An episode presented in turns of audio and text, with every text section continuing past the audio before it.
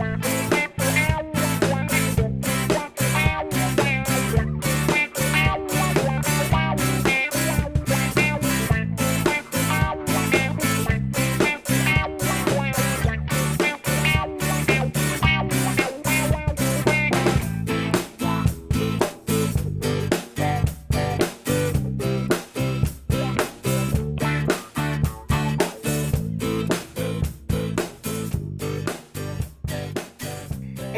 Orient Express, az ázsiai kultúrák, népek, országok magazinja civilrádió.net-en.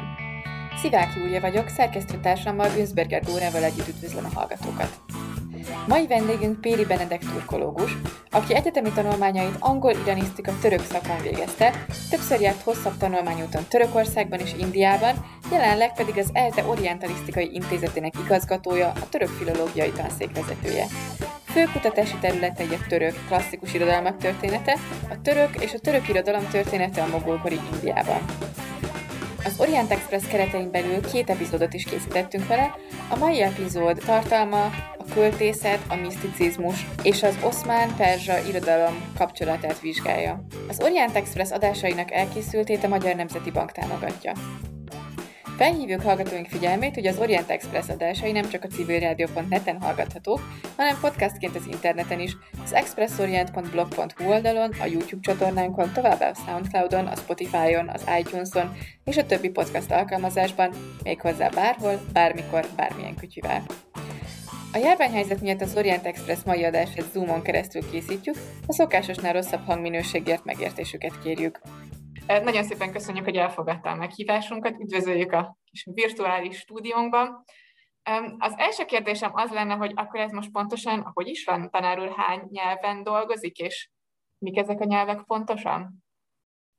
Először is köszönöm szépen a, a megtisztelő bizalmat és a, a meghívást, és, és hálás vagyok azért, hogy kíváncsiak az elmerohalmaimra az érdeklődési köreimet felsorolta, de kihagyta belőle a drog történetet.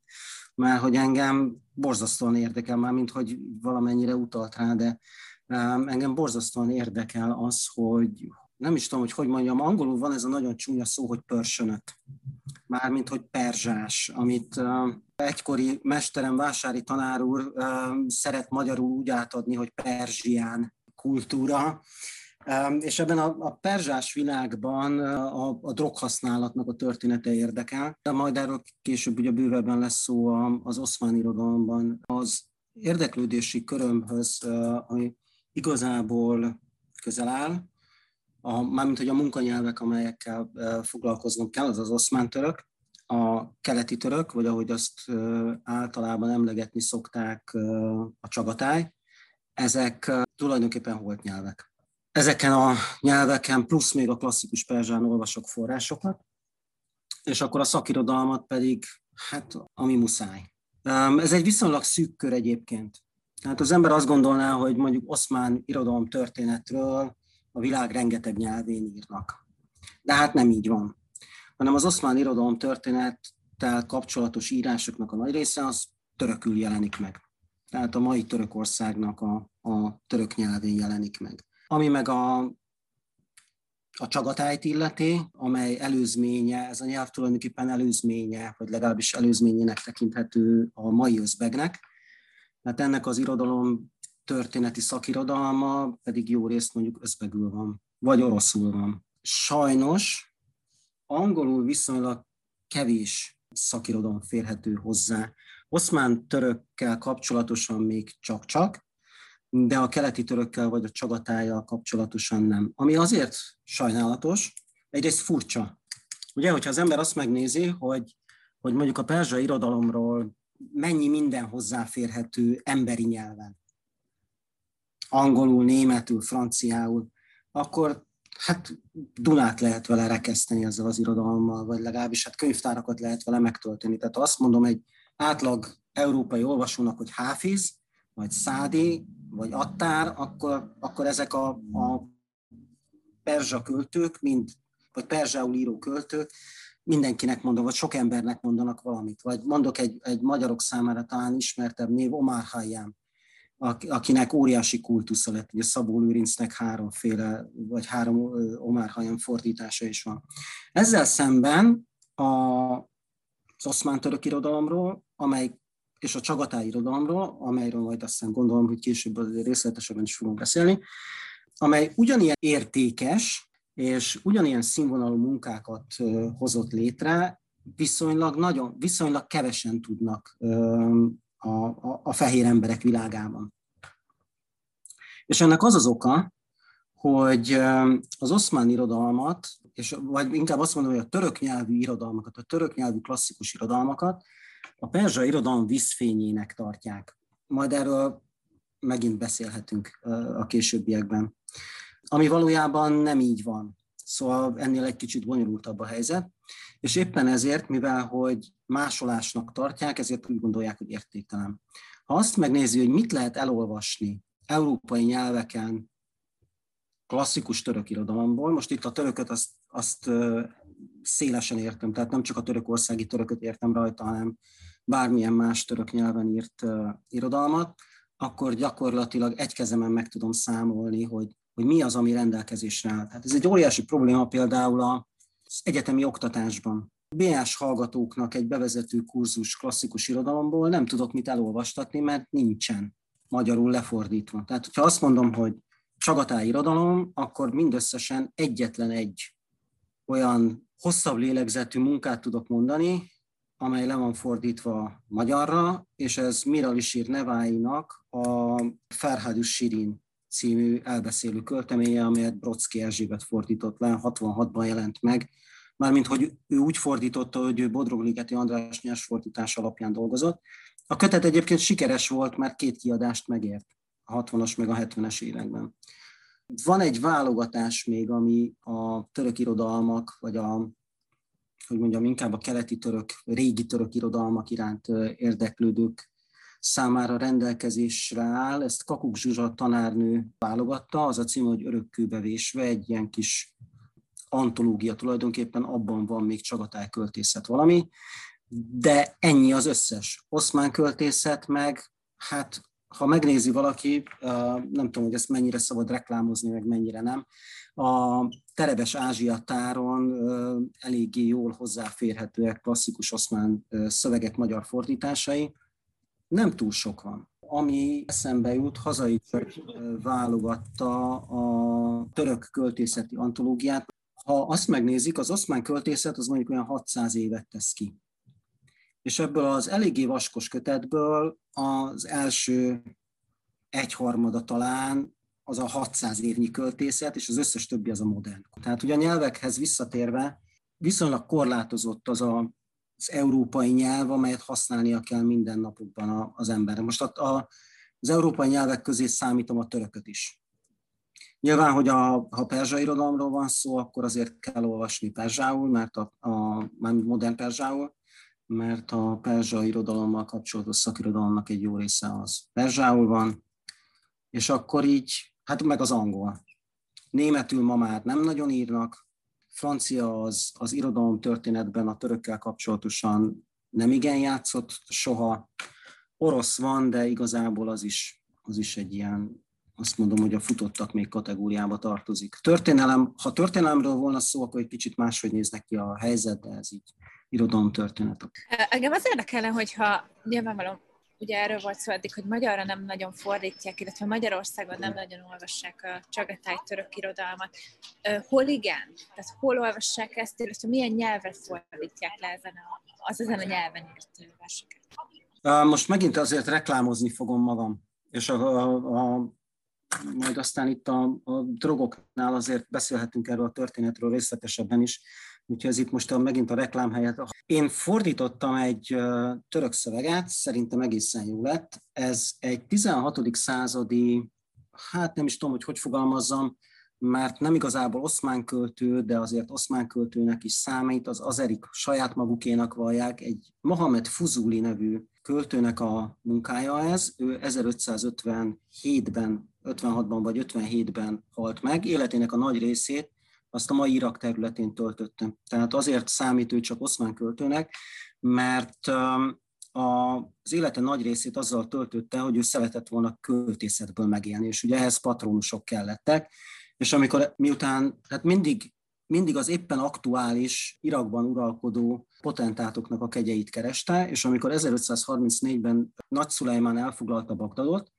és Oszmán uralom alá került Iraknak a nagy része, akkor onnantól kezdve ő oszmán patronusokat keresett, és igyekezett a, a megrendelőknek a, az elvárásai szerint dolgozni, az oszmán irodalmi ízlés alapján próbált irodalmi műveket alkotni.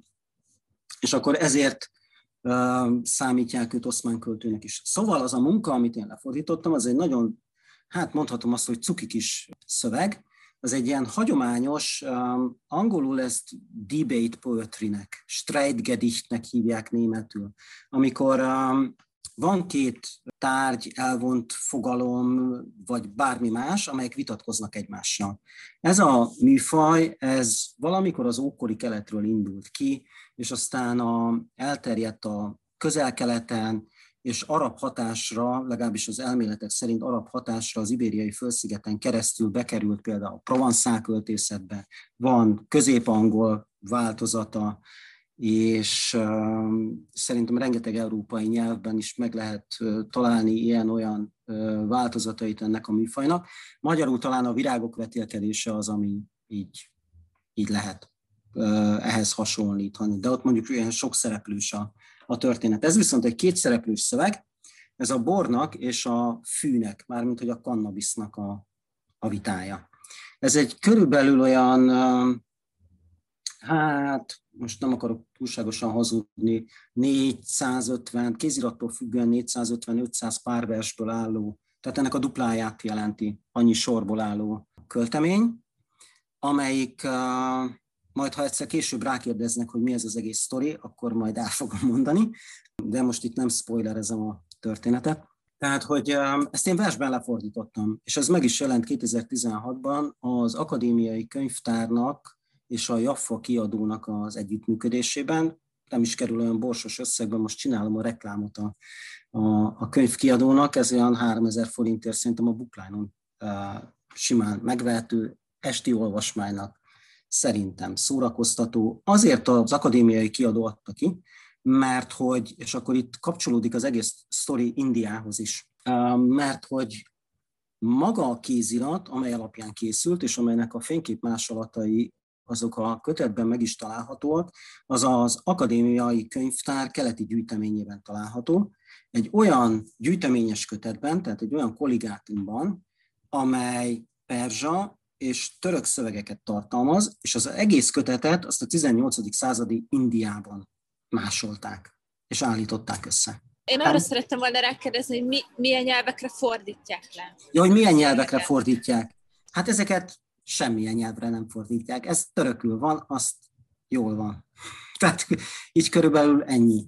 Mármint, hogy amikor azt mondom, hogy törökül van, és akkor ennyi, ez azt jelenti tulajdonképpen, hogy ezek a ezek a szövegek, tehát mondjuk, hogyha egy klasszikus 16. századi oszmán szöveget nézek, és azt odatolom egy teljesen hétköznapi mai török átlagolvasó orra elé, akkor hát azt nem állítom, hogy egy büdös kukkot nem fog érteni belőle, de mondjuk mondjuk ez úgy nagyjából közelít a valósághoz. Ez körülbelül ugyanaz, mint hogy egy észak-indiai bráhmin se fogja azt mondani, hogy nem igazából érti a szanszkrit szöveget, hanem úgy valamit fog mondani, úgy körülbelül úgy, úgy sejti. És ugyanez van ezekkel az oszmán szövegekkel, tehát hogy egy mai török olvasó ebből mit ért meg, nekem az a tapasztalatom, hogy, hogy vajmi keveset, maximum a felszínét érti, tehát bizonyos szavakat ért, meg ismerőseknek hangzanak neki ezek a szavak, de hogyha az ember belekérdez, hogy mit is jelent akkor ez, na, akkor ott vége a történetnek. Tehát, hogy a, a, a választ adjak a kérdésére, mai törökre például fordítanak. Tehát vannak olyan szakdolgozatok, amelyek erről szólnak, hogy fog egy kéziratot az illető, azt átírja tudományos átírásra, és utána lefordítja majd törökre.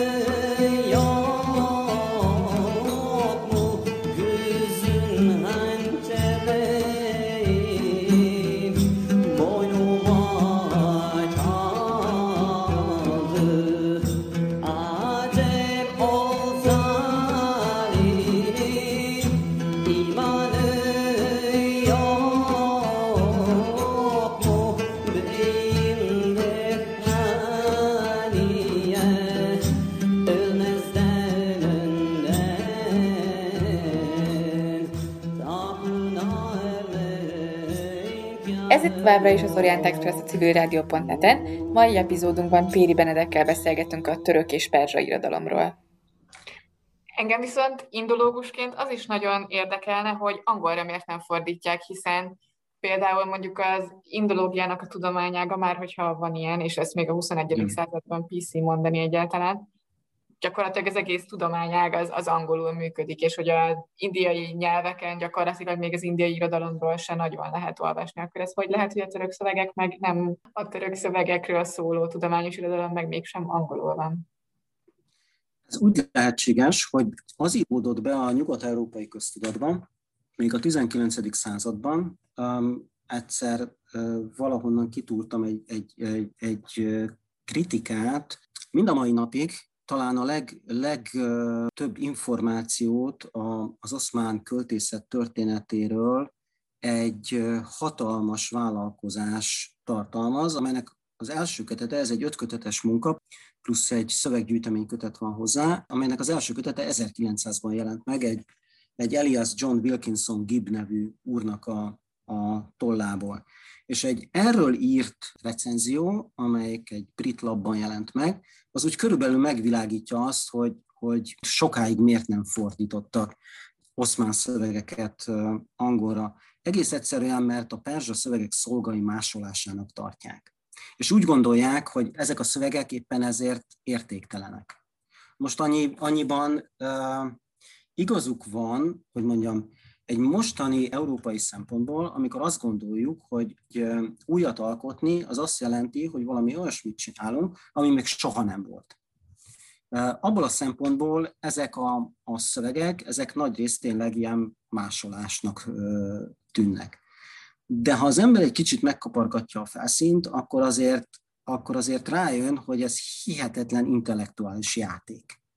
A, a, az egész perzsás költői rendszer, és akkor azon belül a, a török, meg a különböző török rendszerek meg ugyanúgy, de erre majd később minden bizonyal visszatérünk. Szóval azért, hogyha egyértelművé akarom tenni, hogy miért nem fordítják, akkor azt gondolom, hogy azért nem, mert tehát egyrészt azért nem, mert szolgai másolásnak tartják, másrészt az irániak annyiban előnyben vannak ebben a történetben, hogy hihetetlenül nagy a nyugati akár az Egyesült Államok belé, akár a nyugat-európai iráni emigráció.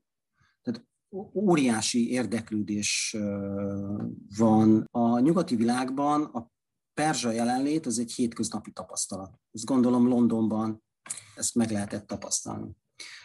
És a perzsa emigráció iszonyatos összegekkel támogatja a saját kultúrájának a terjesztését. Most ugyanez az emigráció, ez nincsen jelen Nyugat-Európában. Pontosabban a, a török kebabos az nem feltétlenül a török magas kultúrát fogja támogatni. És most majd nem a török kebabosokat akarom leszólni, hanem esetleg akkor nem szolgálnak ki legközelebb.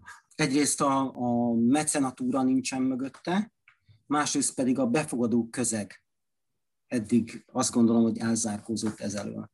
Most uh, megint saját magamat fogom reklámozni.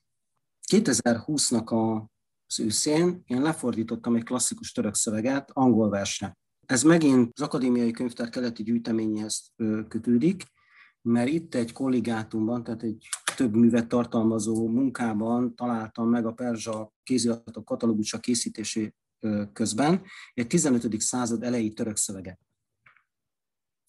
Ez egy elbeszélő költemény, amely első pillantásra megint úgy tűnik, hogy hogy másolás. Mert egy Nizami Ganjavi nevű 1209-ben meghalt, hát nem is tudom, hogy hogy fejezzem ki magam, hogy politikailag korrekt legyen ez a történet. Azért politikailag korrekt, mert az irániak egyértelműen perzsa szerzőnek mondják ezt az urat. Mivel azonban Ganjában született, amely a mai Azerbajdzsán második legnagyobb városa, az azeriek maguknak tudják de ugye egy sort az életében törökül nem írt le. Tehát így nehéz megfogalmazni, hogy most ő azeri költő, vagy azerbajdzsáni költő, vagy perzsa költő, Szóval talán az a legjobb, hogyha azt mondjuk, hogy perzsául író azeri költő. Tehát, hogy az ő egyik elbeszélő költeményére adott költői válasz. Csak török nyelvű költői válasz. Ez egy roppant szórakoztató kis szöveg, amely különböző ilyen etikai fogalmakat, vagy koncepciókat, vagy nem is tudom, vagy jelenségeket próbál az olvasó szájába rágni, oly módon, hogy elmondja a mondókáját a szerző, és akkor mindegy, minden egyes elképzelésnek vagy koncepciónak az illusztrálására van egy szórakoztató történet berakva. És ez egy ilyen 600 párversből, tehát 1200 sorból álló költemény, amit mondom, lefordítottam angolra. Ez sajnos könyvvárosi forgalomban nincsen, úgyhogy itt most itt nem tudok reklámozni.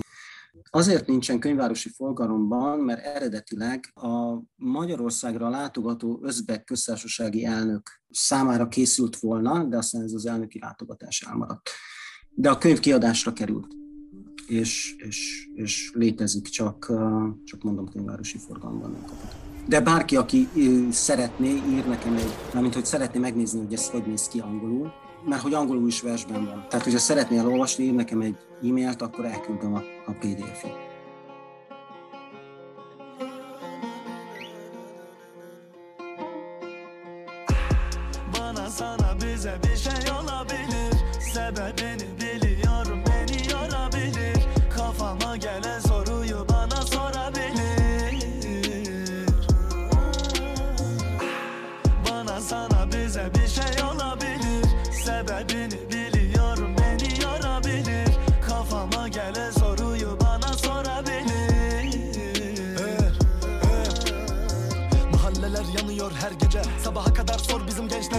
Nöbet tutan çocuklar aldı teyzelerden. Full pilavlı tencere 18 yaşında altında Mercedes, Rakibi onu hiç yenemez.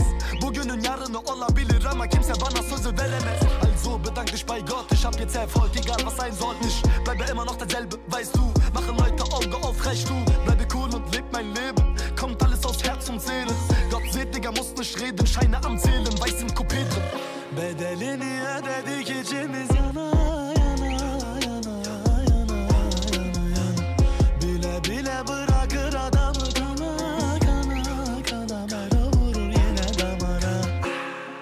Bana sana bize bir şey olabilir Sebebini biliyorum beni yorabilir. Kafama gelen soruyu bana sorabilir. Bana sana bize bir şey olabilir. Sebebini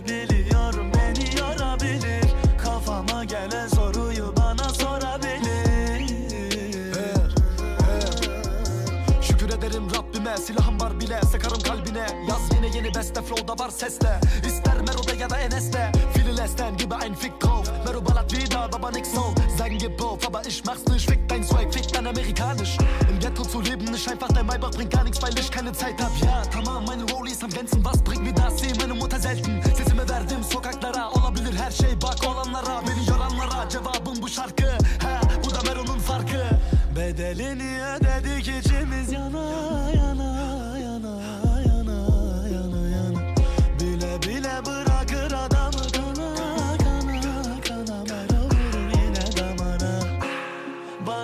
Bana bize bir şey olabilir Sebebini biliyorum beni yorabilir Kafama gelen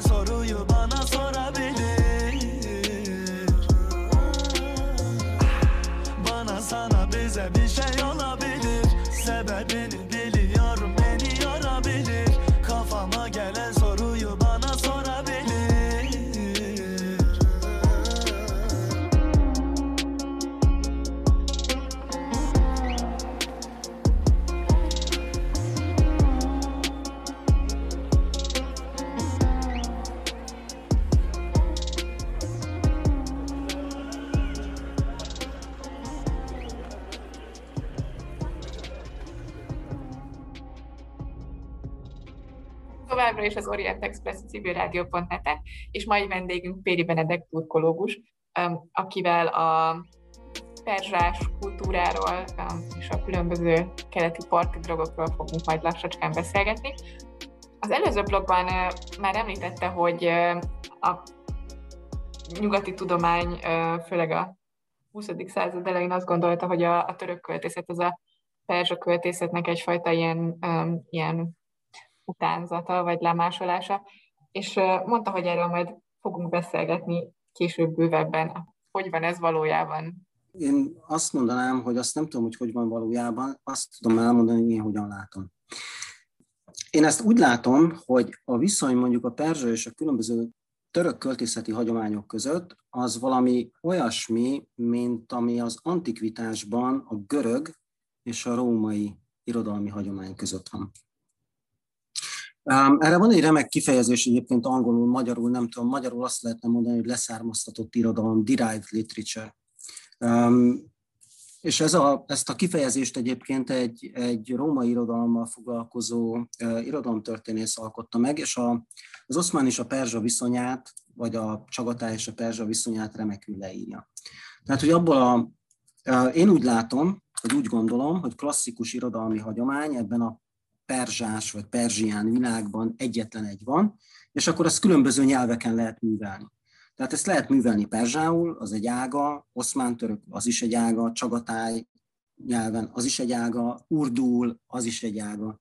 És ezek mind, ezek a költészeti rendszerek mind ugyanazokat az alapelveket használják, ugyanazokat a, a költői eszközöket használják, mert különben nem működik az egész. Erre mondok egy példát. Tehát azért nem működik, mert a hagyomány hiányzik mögüle.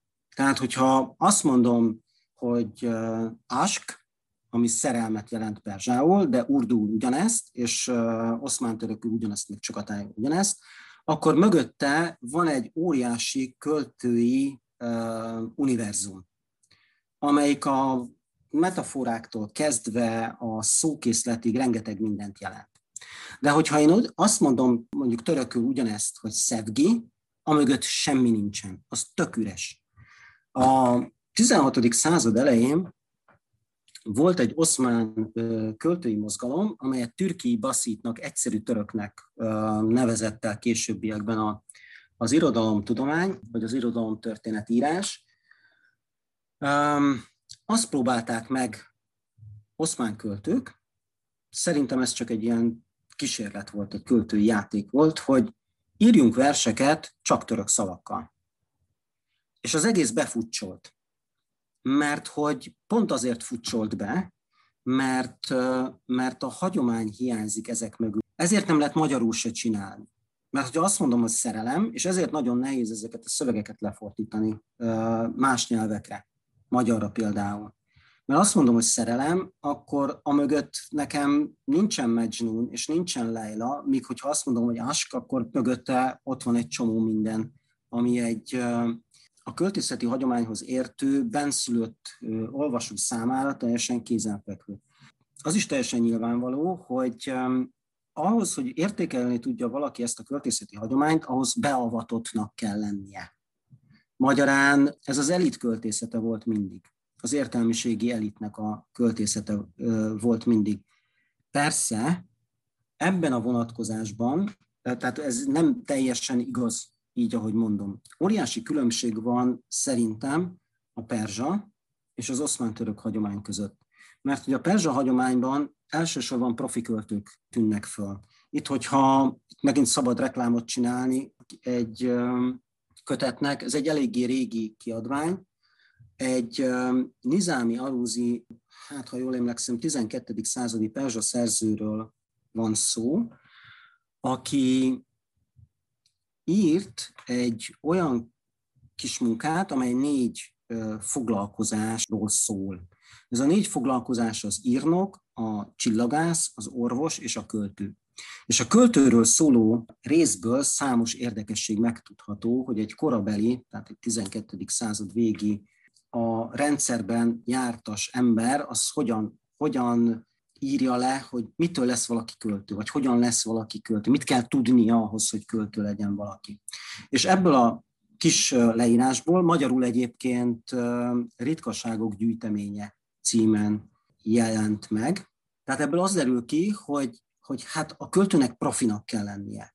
Olyan profinak kell lennie, aki tud 20 ezer sort fejből a régi szerzőknek a, a munkáiból, tud tízezret a kortársaknak a szövegeiből. Ezzel szemben az oszmán hagyomány az sokkal demokratikusabb. Tehát a, olyan szempontból demokratikus, hogy a 16. század elején, tehát az egész oszlán, oszmán hagyományt megcsinálták. A 15. század második felében, hogy miért, ha ez érdekes, akkor majd ezt is később elmondom, de ez egy külön kérdésre lesz szükségem. Tehát, hogy a demokratikus volt, az abból látszik, hogy boldog-boldogtalan verset írt a 16. században. Vannak nekünk életrajzi antológiáink. A 16. század első felében már, már két ilyen megszületik, és több száz költő van benne. Vannak benne ö, olyan költők is, mint például egy Enveri nevű figura, aki írni, olvasni nem tudott. És mégis rengeteg olyan verset írt, amelyet a kortársak is elismertek. Ő egyébként ö, tintakészítő volt.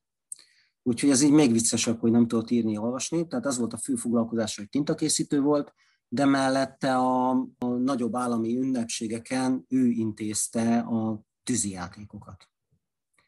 Vagy ott volt egy Záti nevű költő, aki a kornak az egyik legelismertebb, nem csak költője, hanem műkritikusa is volt, ő cipész volt az eredeti szakmáját tekintve. Később aztán váltott a homokjóslásra. És akkor rengeteg ilyen közrendű költőt lehet még mondani az oszmán világból, amely a Perzsára korábbiakban nem volt jellemző. Természetesen aztán ez a folyamat elindul a perzsa költészetben is. Van olyan költői antológia, mármint hogy ilyen életrajzi antológia perzsa is, amelyik az utolsó fejezetében felsorolja a közrendűeket, a cipészt, az ácsot, az ezt, azt, azt. Én csak azt szeretném kérdezni, hogy ezt a különbséget társadalmi, politikai jellemzőkkel lehet magyarázni, vagy van valami más magyarázat rá, hogy miért, mekkora különbség a perzsa és az orosz török hagyomány között? Én azt, azt gondolom, hogy csak találgatni. Tehát jelen pillanatban nem tudok olyan választ adni, amelyre azt mondanám, hogy végleges. Talán abban lehet, látom a különbséget, hogy alapvetően az eredetét tekintve ez a klasszikus költészet, ez egyértelműen udvari költészet. Az oszmánoknál az változik meg, hogy amikor elfoglalják Konstantinápolyt 1453-ban, akkor egy sebességváltás következik be.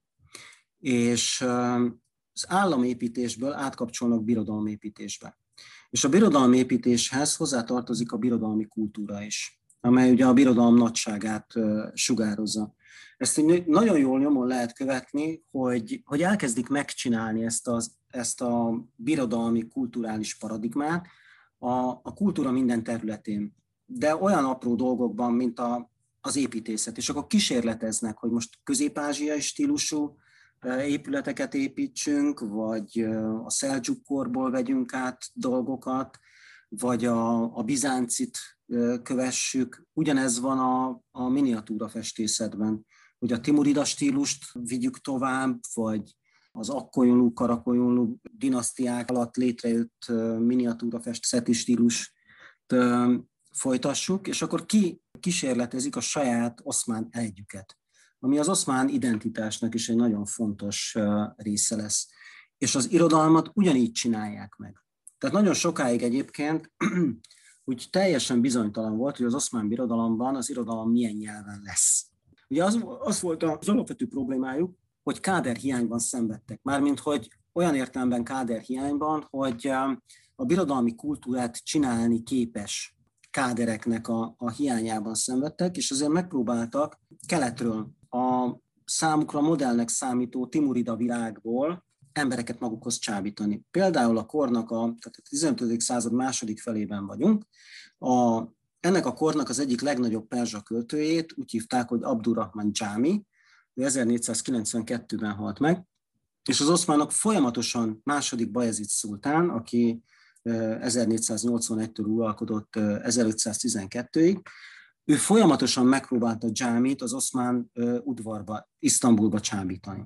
És amikor ez nem sikerült, akkor egy meghatározott évi összeget juttatott neki folyamatosan, tehát patronusként is értékelték a munkáját. Tehát amikor megcsinálják az oszmánok a saját irodalmi hagyományukat, akkor ez egy ilyen össznépi társasjáték lesz hirtelen. Tehát abban mindenki részt vesz, mert csak így működik. És ezért lesz az, hogy, hogy sok száz költő lesz. Tehát a, amíg mondjuk az antikvitás irodalmában új szöveget találni ma már nagyon nehéz, tehát nagyon ritkán kerül elő egy-egy, egy-egy még, még soha ki nem adott szöveg, addig mondjuk Oszmánból annyi van, hogy Dunát lehet vele rekeszteni. Tehát rengeteg a világ különböző kézirat könyvtáraiban rengeteg olyan szöveg van, amely most kerül elő. Csak hogy mondjak egy példát, ez félig perzsa, félig oszmán, és megint reklám lesz. Bajazidnek a fiát Szelimnek hívták, ő volt első Szelim aki 1512-től 1520-ig uralkodott, egy roppant tehetséges költő volt. Egyébként a szultán, tehát valószínűleg az össznépi társasjátékhoz hozzájárult az, hogy a szultánok is írtak verseket. A szultánok jobbára törökül írtak verseket, tehát második, második Mehmed, vagy hódító Mehmed, aki Konstantinápolyt elfoglalta, ő is írt verseket, második Bajazid is írt verseket, a testvére James Szultán is írt verseket, mindenki látta, vagy legalábbis gondolom sokan látták a, a Szulejmán sorozatot, tehát Szulejmán Szultán is írt verseket, és az ő papája Szelém is írt verseket, csak míg a többiek törökül írtak, mert hogy létrejött ez a török, virágzó török irodalmi élet, és egy pillanat alatt megalkották a török irodalmi kánonnak a csíráját, ami, amelyre építkezve már lehetett minőségi török szövegeket létrehozni, de Szelim perzsául írta a, a verseit és ez egy hosszú történetű mér, de engem ez elkezdett érdekelni. Végül is megcsináltam a Szelim Divánnak a, az új kritikai kiadását, amely, ha minden igaz, akkor két héten belül fog kijönni a nyomdából. Amiért ezt elmondom, az azért van, mert hogy a kutatómunka során rengeteg olyan kézirata előkerült ennek a versgyűjteménynek, tehát második, vagy első Szelim versgyűjteményének, Perzsa versgyűjteményének, amely addig nem volt ismert, holott egy, egy teljesen közismert személyről van szó, a török irodalom történetben is ismert figuráról van szó, és mégis rengeteg olyan kézirata lappangott, amely, amely ismeret nem volt. És akkor van egy csomó olyan szerző, akit tényleg nem ismerünk. Vagy elveszettnek gondoljuk a, a munkáit. Mondok erre is egy példát, és ez mondjuk ez nem török, hanem hanem perzsa, drogokba kerülünk át némiképpen. Timurida kor, amely a 15. századot fedi le. Azért hívjuk Timurida kornak, mert az 1405-ben meghalt nagy közép-ázsiai hódító Emir Timurnak, vagy nem tudom, az európai kultúrában Timurlánknek is hívják. A láng szó az perzsául sántát jelent. Vagy Tamerlánnak is angolul Tamerlane, az gyakran olvashatunk. Tehát ugye az ő 1405-ben meghalt, és utána az általa létrehozott gigantikus birodalom, az pillanatok a darabjaira hullott, de nagyon sok valamikori központjában az ő leszármazottai uralkodtak. És ez a, az, az ő leszármazottainak az uralkodása az egy száz évig tartott. Tehát ugye a 1506-7 az utolsó jelentősebb Timurida államnak a, a bukása. Ez egyébként Heratban volt a központja, az a mai Afganisztánnak a területén van.